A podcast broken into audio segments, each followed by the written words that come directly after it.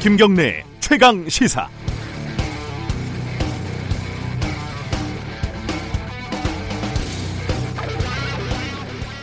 시사인에서 해마다 조사하는 가장 신뢰하는 언론 매체 조사에서요.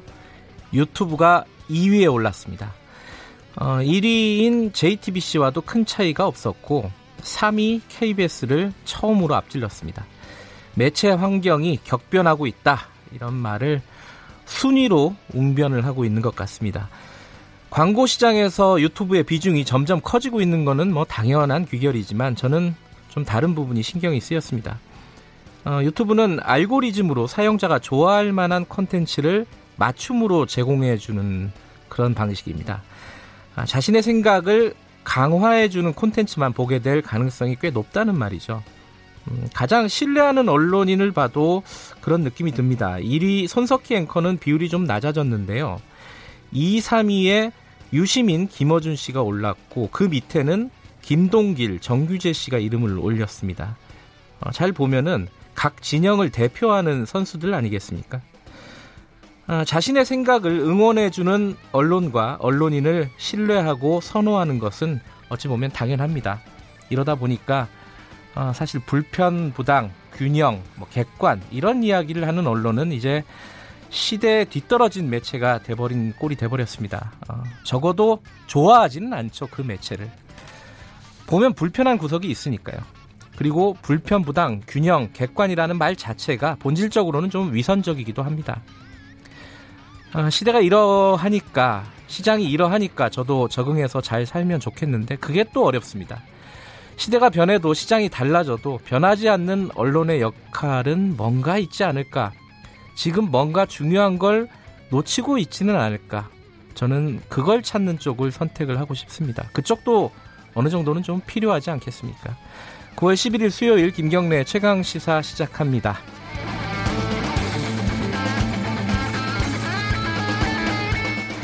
네, 아, 김경래 최강 시사는 유튜브 라이브로도 함께 하실 수 있습니다. 문자 참여 기다리고요. 샵 9730으로 보내주시면 공유하겠습니다. 짧은 문자는 50원, 긴 문자는 100원이 들어갑니다. 스마트폰 이용하시면, 그러니까 콩 이용하시면은 무료로 참여하실 수 있습니다. 자, 오늘 사실상 연휴 시작하는 곳도 많이 있죠. 어, 주요 뉴스 브리핑부터 오늘 가보겠습니다. 고발 뉴스 민동기 기자 나와 있습니다. 안녕하세요. 안녕하십니까. 오늘 첫 소식은 뭘까요? 9월 중으로요. 네. 북미 실무 협상 가능성이 제기가 됐습니다. 네. 최선희 북한 외무성 제1부상이 이달 말 대화 의사를 미국에 전격 제안을 했는데요.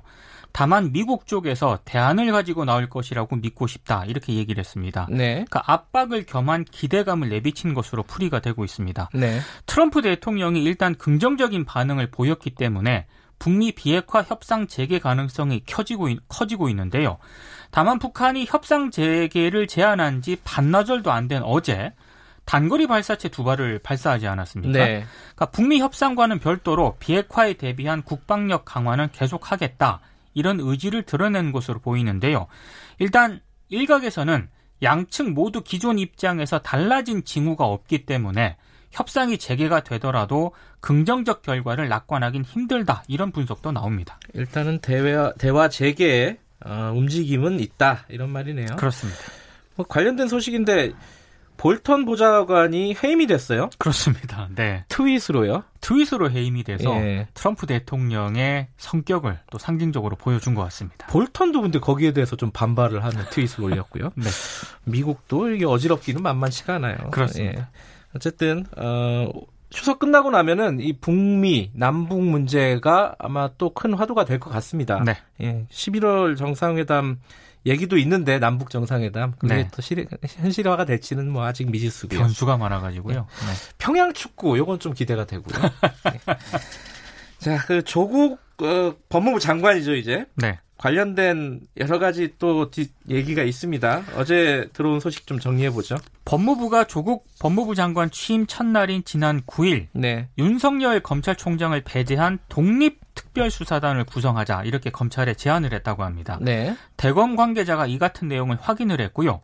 윤 총장은 거절 의사를 표시를 했다고 하는데요. 어, 법무부 간부가 아, 가용, 강원랜드 채용비리 외압 수사 당시 구성된 특별 수사단을 예로 들면서 제안을 했다고 합니다. 네. 당시 수사단은 대검에 보고를 하지 않고 독립적으로 수사를 진행을 했는데요. 법무부는 이 특별수사단 구성 제안은 공식 의견이 아니라고 밝혔습니다.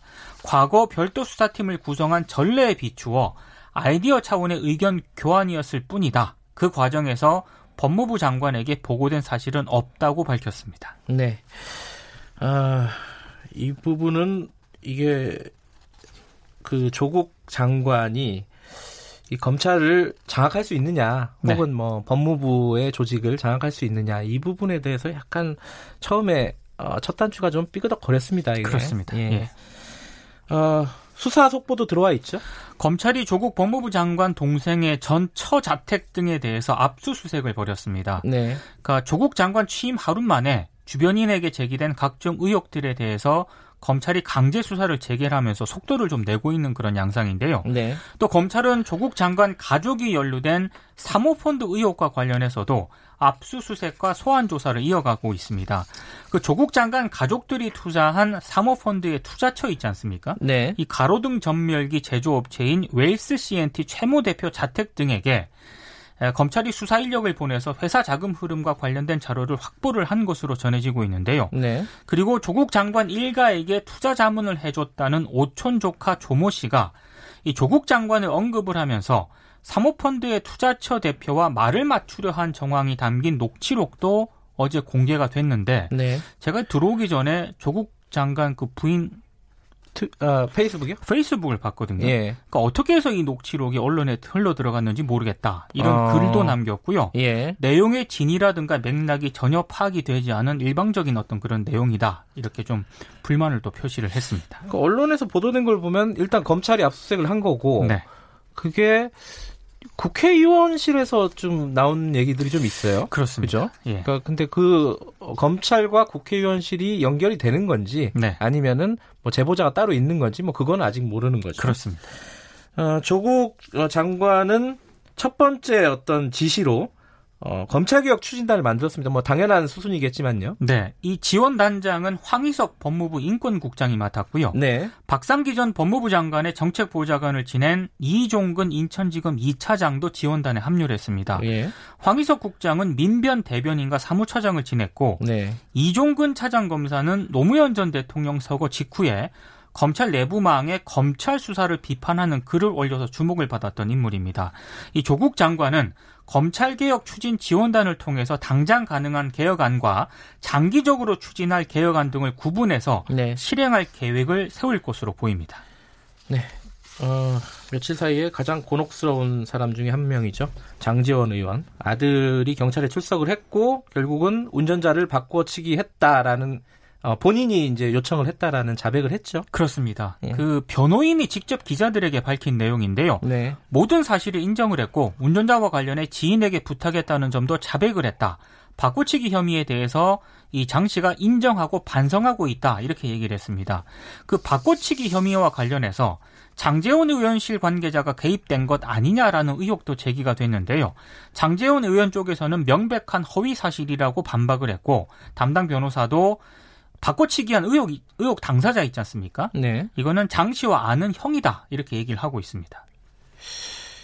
아는 형이 이렇게 해주는 거는 조금 의, 어, 이례적인 거 아닌가요? 그 자체도 좀 이해가 안 되는 대목이 분명히 있는 그 건. 대신 뭐 어떻게 되면은 어떻게 생각하면은 뭐 재판을 받게 기소되고 그렇죠. 재판을 받는 상황인데 네. 어, 아는 동생을 대신해서 기소가 되겠다 나서는 게 전 이해가 되지는 않아요. 상식적이지 않습니다. 예, 이 부분은 예. 경찰이 좀 밝혀내야 될 부분인 것 같습니다. 그렇습니다. 어떤 어 뭐랄까 과정을 겪었는지 근데 그거 말고 그 피해자와 또 돈으로 합의를 했다 이런 뉴스도 있었습니다. 동아일보가 오늘 보도를 했던데요. 예. 피해자인 오토바이 운전자에게 3,500만 원을 주고 합의를 했다고 동아일보가 보도를 했습니다. 네. 변호인은 통상적인 합의금보다 액수가 많은 것은 사실이지만 이 관련 언론 보도가 계속 나오고 있기 때문에 피해자와 서둘러 합의했다고 밝혔는데요. 오토바이 운전자도 동아일보 기자에게 이 같은 내용을 확인을 했습니다. 네. 장용종 씨는 합의서를 경찰에 제출을 했는데요. 다만 이 합의서는 오토바이 운전자를 다치게 한 치상 혐의에 대해서는 뭐 수사라든가 법원 양형 단계에서 참작 사유가 될 수는 있지만 음주운전이라든가 운전자 바꿔치기 혐의 있지 않습니까? 네. 여기에는 별다른 영향을 미치지 않는다고 합니다. 뭐 합의를 낸 건 사실이고요. 3,500만 원 줬다. 좀 어, 거액이긴 하네요. 어, 액수가 네. 굉장히 많습니다. 네. 한편으로는 또, 아, 이게 또 계속 연결되는 얘기입니다, 사실. 나경원 자유한국당 원내대표 아들이 또 문제가 되고 있습니다. 그 미국 고등학교 재학 시절 서울대 의대 윤형진 교수가 지도한 연구 발표문에 네. 제일 저자로 이름이 올랐습니다. 네. 그래서 특혜 논란이 제기가 됐는데요. 윤 교수는 평소 친분이 있던 나경원 원내대표 부탁으로 이 아들 김 씨를 지도하게 됐다고 말을 했습니다. 네. 이 발표문의 공동 저자는 모두 3명인데 그 김씨만 고등학생입니다. 네. 어, 김 씨는 이 연구 결과를 가지고요. 2015년 3월 고교생 대상의 미국 지역 과학 경진 대회에 나갔고 엔지니어링 부문 1위, 전체 2위 성적을 받았습니다. 2016년에 예일대 화학과에 진학을 했는데요. 네. 어, 김씨 소속이 서울대 대학원으로 표기가 됐거든요. 네. 윤형진 교수는 포스터 제출 마감에 쫓겨 소속이 잘못 적힌 것이다라고 해명을 했는데 나경원 원내대표는 일단 특혜 의혹을 제기한 언론사에 대해서는 명예훼손 소송을 어허. 제기하겠다 이런 입장을 밝혔고요.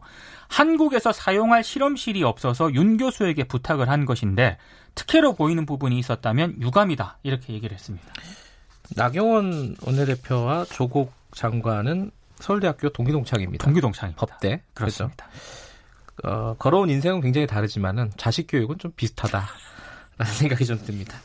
자, 오늘 뉴스 브리핑 여기까지 듣죠. 어, 연휴지만 내일도 나오시죠? 내일 나옵니다. 예, 네. 내일 뵙겠습니다. 고맙습니다. 고발 뉴스 민동기 기자였고요. 김경래 최강 시사 듣고 계신 지금 시각은 7시 36분입니다.